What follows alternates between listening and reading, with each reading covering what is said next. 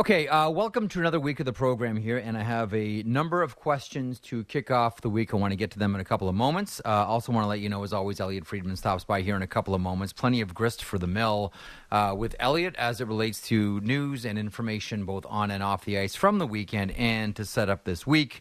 Uh, Jimmy Murphy from Boston Hockey Now is going to stop by as well. He's got a really nice piece uh, on Bruce Cassidy uh, returning uh, to Boston, makes his return after he was uh, relieved of his duties, as we uh, we uh, remember back from the uh, from the summer. Uh, that's going to be a good game, Vegas and Boston. I know Vegas has kind of eh, waffled a little bit, but the Boston Bruins keep on trucking along. We'll see what happens in that one uh, this evening. David Amber from the N H L on Sportsnet will stop by, specifically David from Rogers Monday Night Hockey. And tonight it is the Capitals and the Oilers. That means Ovechkin and McDavid slash Draisaitl. When you say one, you should say two because they are both that good. Also on the network tonight on Sportsnet one, we have the Coyotes and the Flames, the Canucks and the Habs uh, coming up on Sportsnet Pacific. Okay, so that's the distribution there. Um, a few of the questions that I have to kick off this week, and one of them involves the Ottawa Senators and specifically their captain. Here's what I wonder about. Was this the weekend that Brady Tkachuk became his father? Okay, this is where you insert like the, the Star Wars music and the, the Darth Vader drops. Was this the weekend that Brady Tkachuk became his dad? Because this was the the, the weekend that I looked at Brady either against the New York Rangers on Friday or against the San Jose Sharks on Saturday and said, he really feels like he's his dad now, the way that he played. The Gordie Howe hat trick, for some of you old schoolers, uh, you'll still refer to it as the Harry Cameron hat trick, who was the first to ever record that, the goal, the fight, and the assist. Um, and that, you know, that spotlight center ice fight with Jacob Trouba at Madison Square Garden on on Friday. And then, of course, the crashing into Erik Karlsson, welcome back to Ottawa on Saturday, scored in that game as well, power play goal. That, to me, really felt like the first time that Brady Tkachuk really became his dad. Maybe there have been moments like that for Matthew Tkachuk. None come to mind right away. I'm sure there have been. But this was the weekend that Brady became Keith. Um, here's another one for you. Is Rasmus Dahlin the new Niklas Kronwall?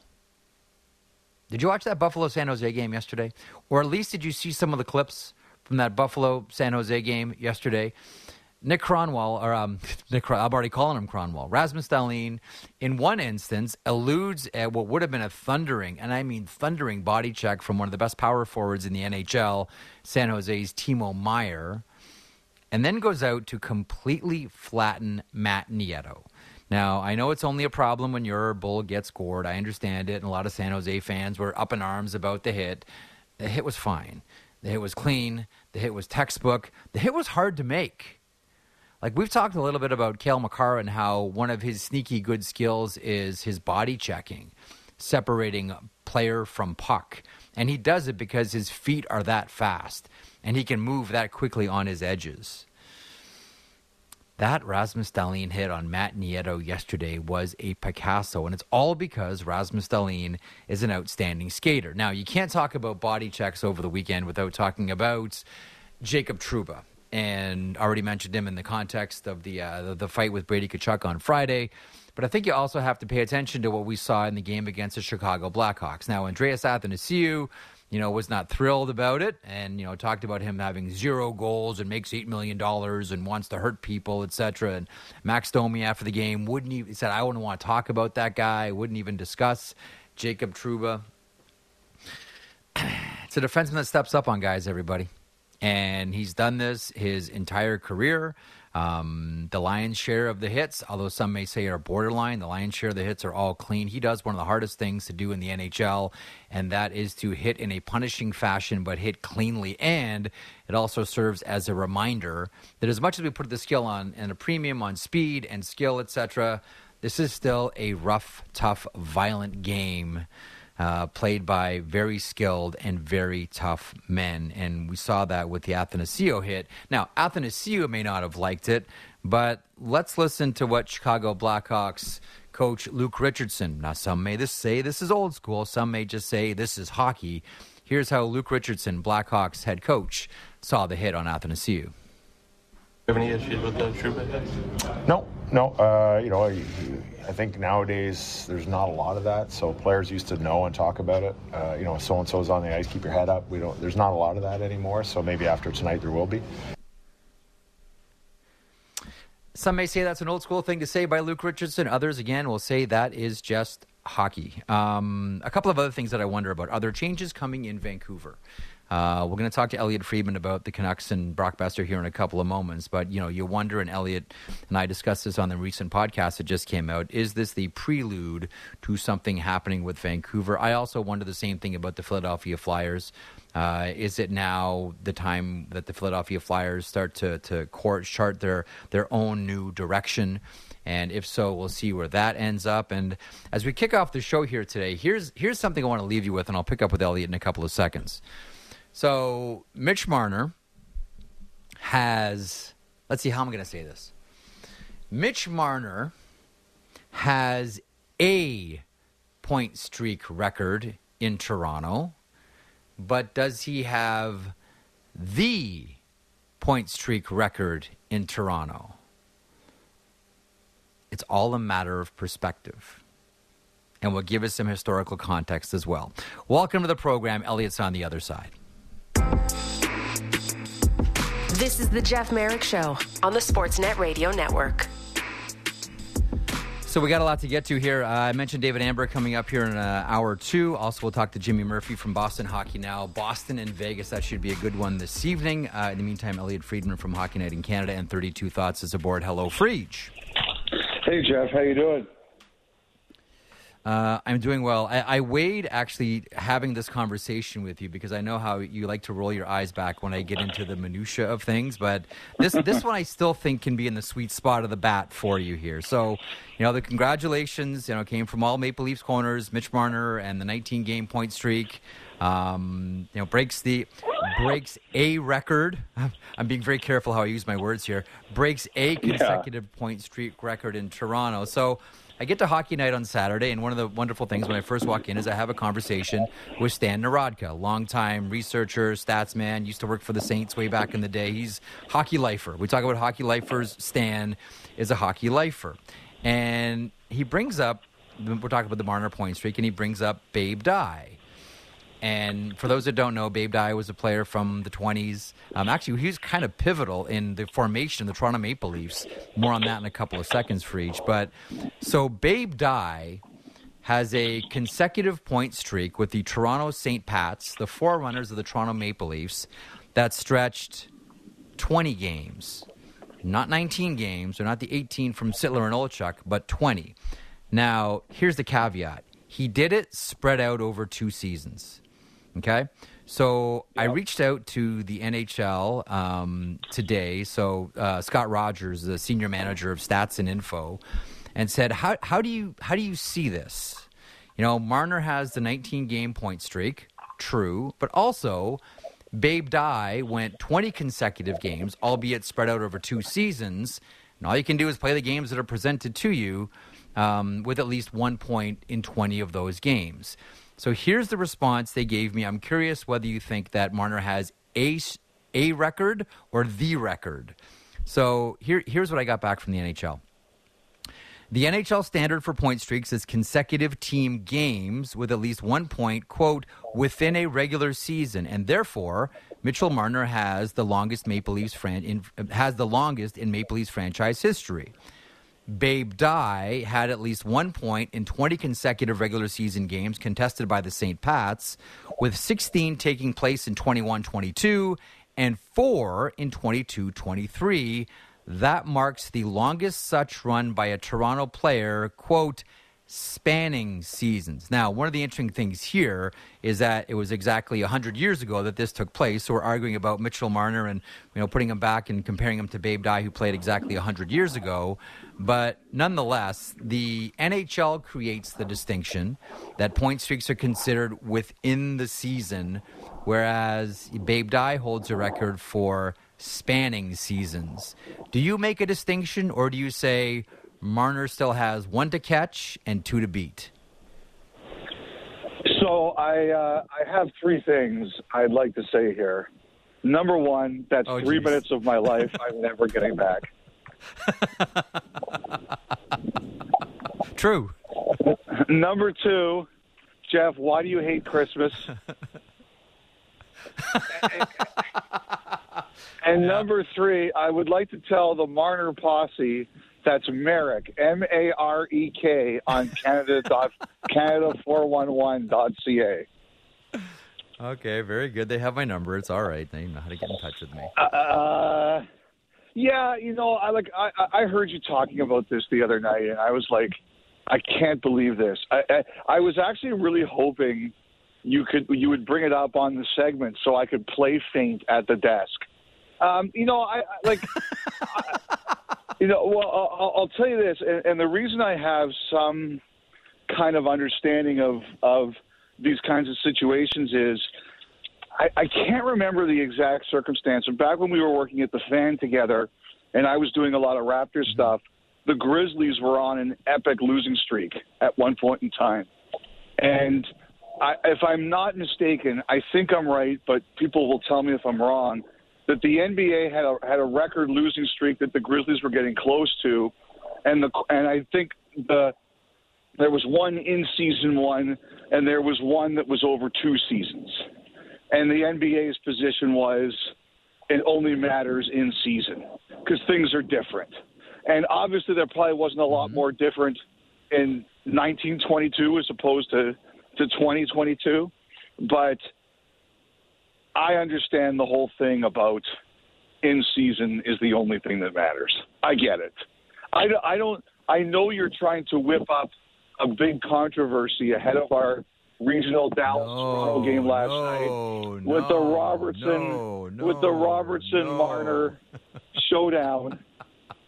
We may have to address this on the show tomorrow night. I listen. I just I just throw it out there as a matter of uh, hockey talk radio on a Monday morning slash afternoon. Grist for the mill, we may call it as the the one reason. Why I I, I kind of like bringing up Babe Dye, and I know I'm really stretching here, but yeah. you can make the argument that if it weren't for that if it weren't for Babe Dye, there wouldn't be a thing at, called the Toronto Maple Leafs. Now, hear me out on this one. So, Conn Smythe in nineteen twenty-six was hired by a guy by the name of Colonel John Hammond to run the New York Rangers, and it was his job to put together the team. And he put together one of the best lines hockey's ever seen, the bread line. Uh, Bill and Bun Cook, who were the masters of the drop pass, got them from, they were from Kingston.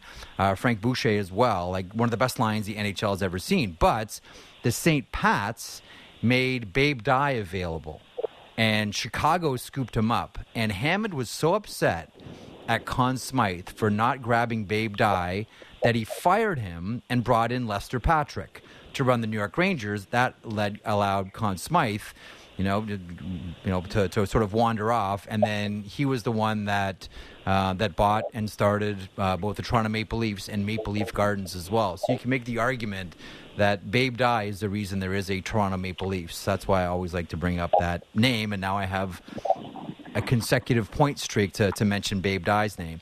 I just think that it's interesting grist for the mill. Like, you can look at it and say, no, Marner has the record, too bad, because that's the way the N H L defines it.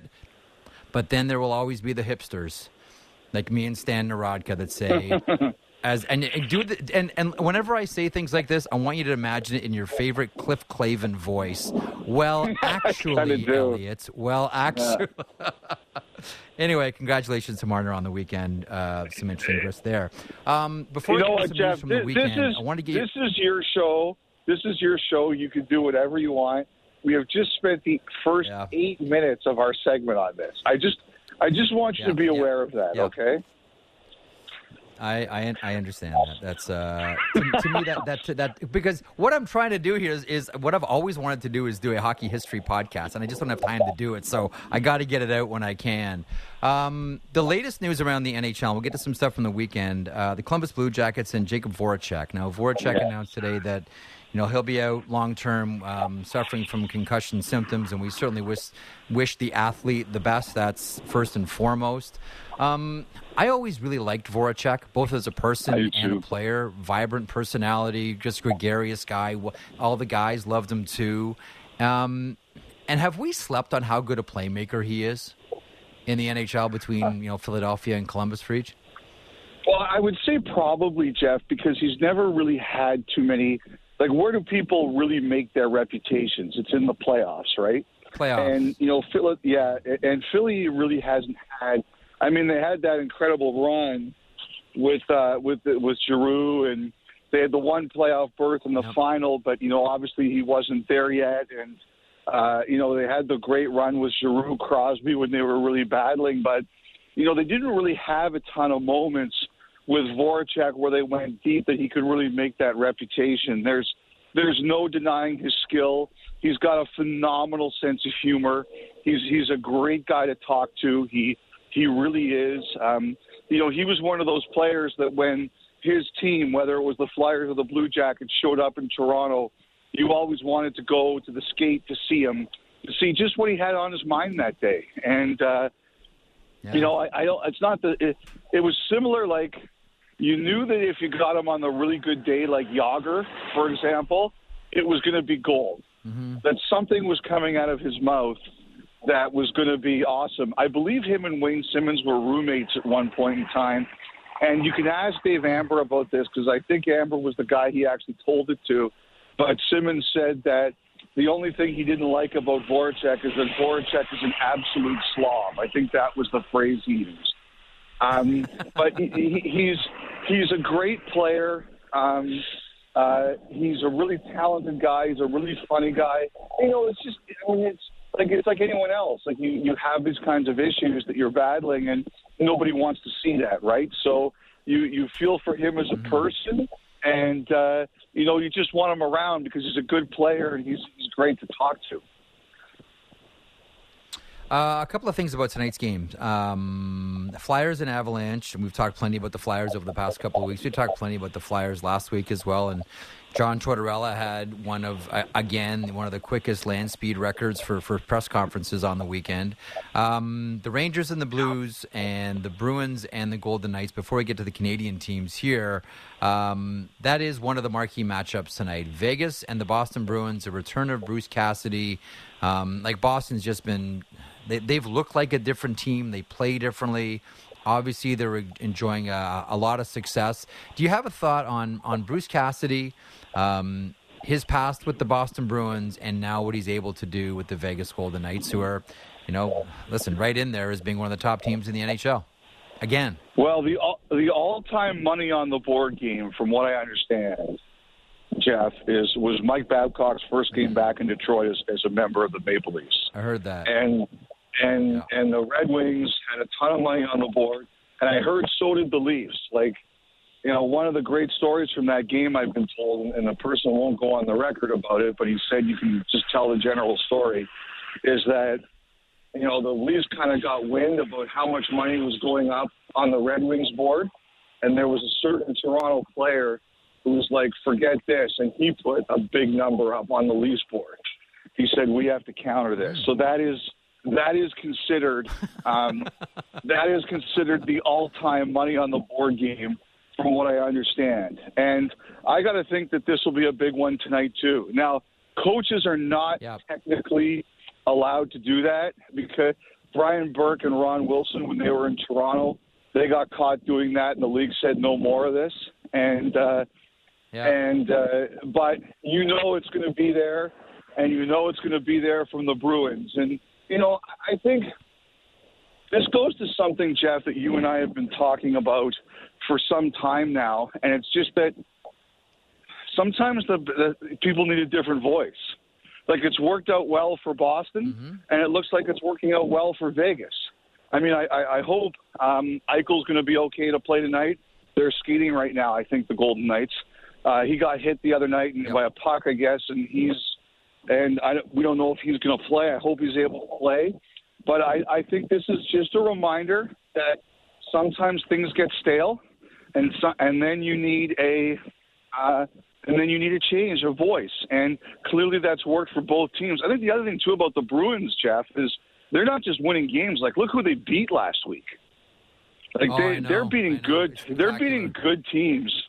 They're beating good teams. And I just. Uh, I, I'm looking forward to this one. Like, there's a lot of good games tonight. I mean, you know, unfortunately, I've got to watch Amber because we have a good game tonight, Washington-Edmonton. but, yeah. but uh, like, Boston-Vegas, that's going to be a hell of a game tonight. There's going to be some really good games tonight.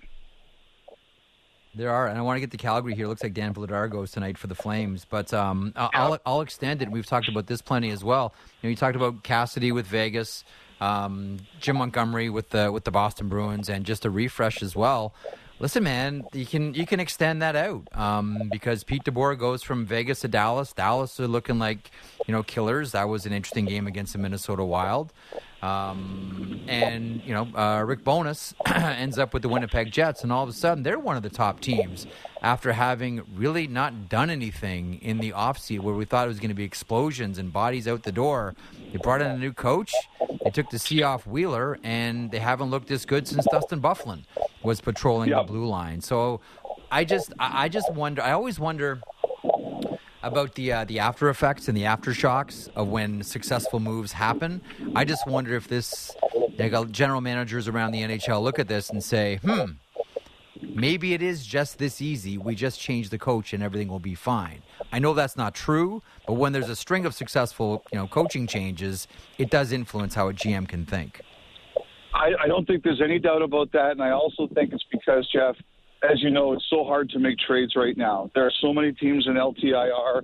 You know, it, it, like we've all, we've been spending the last forty-eight hours talking about Boeser, and you just look at how few teams have the cap room to just make a straight deal there, and uh, mm-hmm. and and that's it. Just shows you that you know until the cap goes up, which everybody is hopeful will be this summer, we'll see.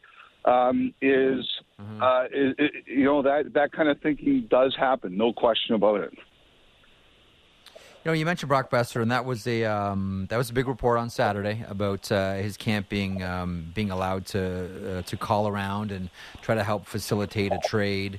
Um, I know it hasn't exactly been the best of all possible seasons for Brock Boeser, and I completely understand, having you know uh, lost parents myself, um, what that first year is like. Um, so I always look at players who have significant losses, whether it's you know uh, you look at Adam Larson with the, what happened with the Edmonton Oilers, and now you see Brock Boeser um, with his with his father Duke. So I always look at that following season when all the anniversaries hit and say like, okay, this is going to be a really challenging season. It's almost as if you get a mulligan year. I- I'm curious from from your point of view, what do you think the market is like for Brock Boeser right now? It's tough. I mean, you know, Boeser, I think, would admit as much as anybody else that he has to play better, too. I, I made a point of saying that both on Saturday night and uh, uh, in the pod today. Uh, he had, like, it's it's incumbent on two things. It's incumbent on the team to try to find a fit, and it's incumbent on the player to bring their best. And he struggled this year. I, I don't think there's any uh, sugarcoating that, and he has to play better, too. Um, I think this comes down to a couple of different things. Uh, number one, what the interest is, and number two, what Vancouver's willing to do. Um, you know, I don't think you're going to find too many teams that are going to say, okay, give us the full, uh, uh, give us the full deal without Vancouver, you know, agreeing to do something, yeah. whether it's take a contract back or take minimal return back. I do think Vancouver is prepared to.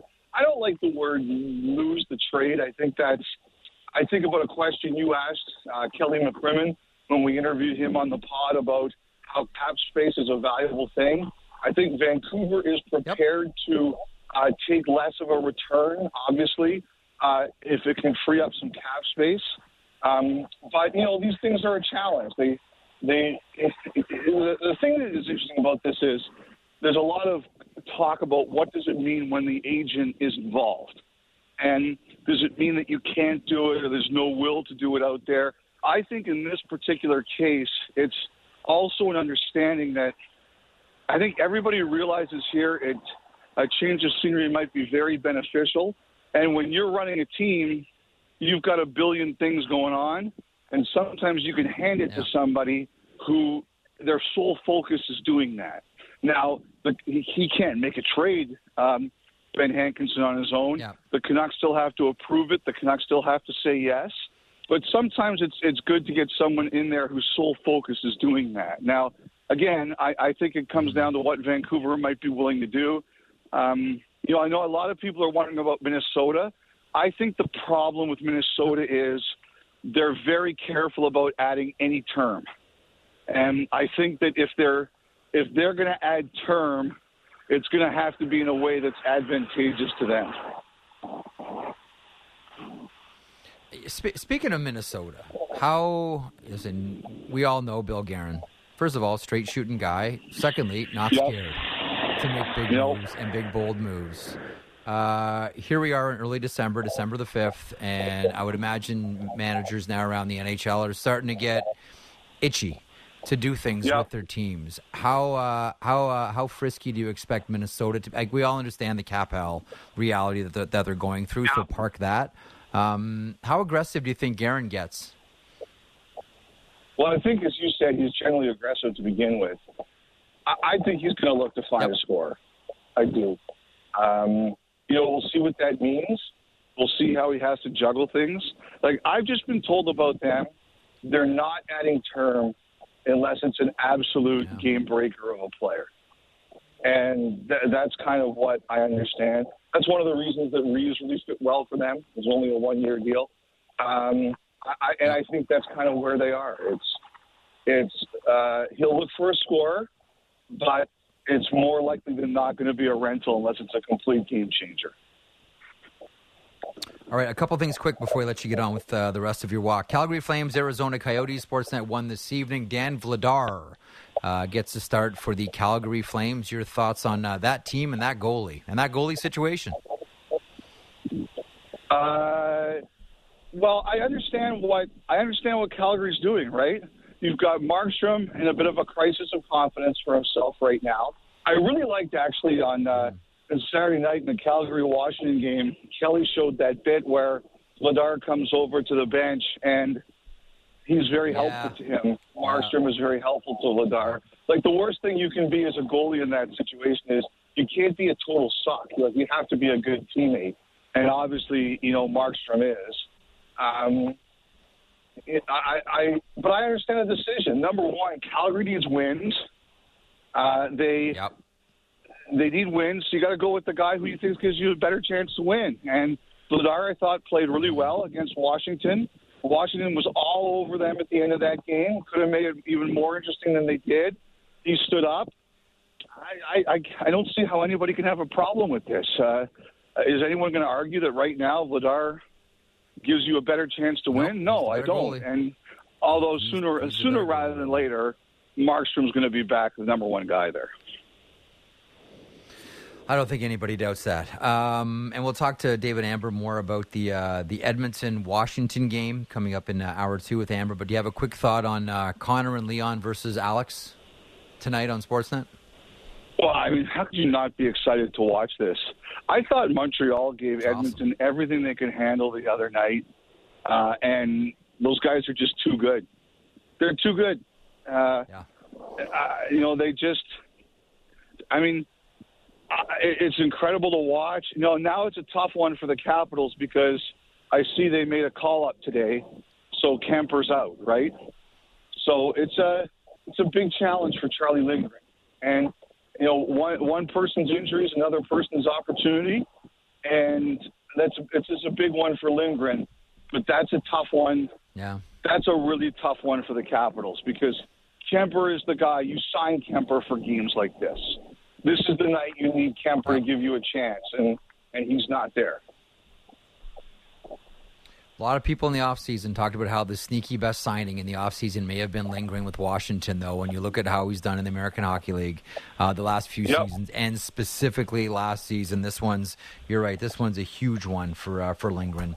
Uh, it's the Washington Capitals and the Edmonton Oilers tonight. Um, on Rogers Monday Night Hockey. Uh, David Amber will join me in hour two. Uh, going to get on the Bruins page here in a second with uh, with Jimmy Murphy. Uh, Friege, excellent stuff. So is it the record or a record for Mitch Marner? Like I said, like I said, it's M A R E K on Canada four one one dot C A. For all the Marner lovers. He's got the record, Jeff. Just deal with it, okay? But I, I guarantee you, I'm just... the great-grandchildren yes. of the Dye family, they really appreciate you remembering yep. their great-grandfather. I I believe that to be true. Uh, thanks as always, for you. Enjoy the rest of your walk. They're the dark money behind this campaign, right? The the Dye the Dye Group. Who's funding you, Merrick? Who's funding you, Stan? Who's funding you, Stan Nieradka? Uh, okay, conspiracy theorist. Back to the grassy knoll for you. Thanks, Freach. All right, bye. All right, there he is, uh, Elliotte Friedman from thirty-two Thoughts and Hockey Night in Canada. Uh, coming up in hour two, David Amber is going to stop by from Rogers Monday Night Hockey. Also, in a couple of moments here, we're getting on the Boston Bruins page. Man, this team is good. Jimmy Murphy from Boston Hockey Now. It is the Bruins and the return of Bruce Cassidy as the Vegas Golden Knights, and we have our fingers crossed, as everybody does, that Jack Eichel is healthy and good to go in this one. Bruce Cassidy and the Knights versus Montgomery and the Bruins. Jimmy Murphy comments in moments. Merrick Show continues. Really try to get that Marner thing going for Eugene. It's just not going to take the bait. Hopefully they do it on T V tomorrow. We'll see. Uh, Merrick Show across the Sportsnet Radio Network. Simulcast on Sportsnet three sixty. Back in a moment.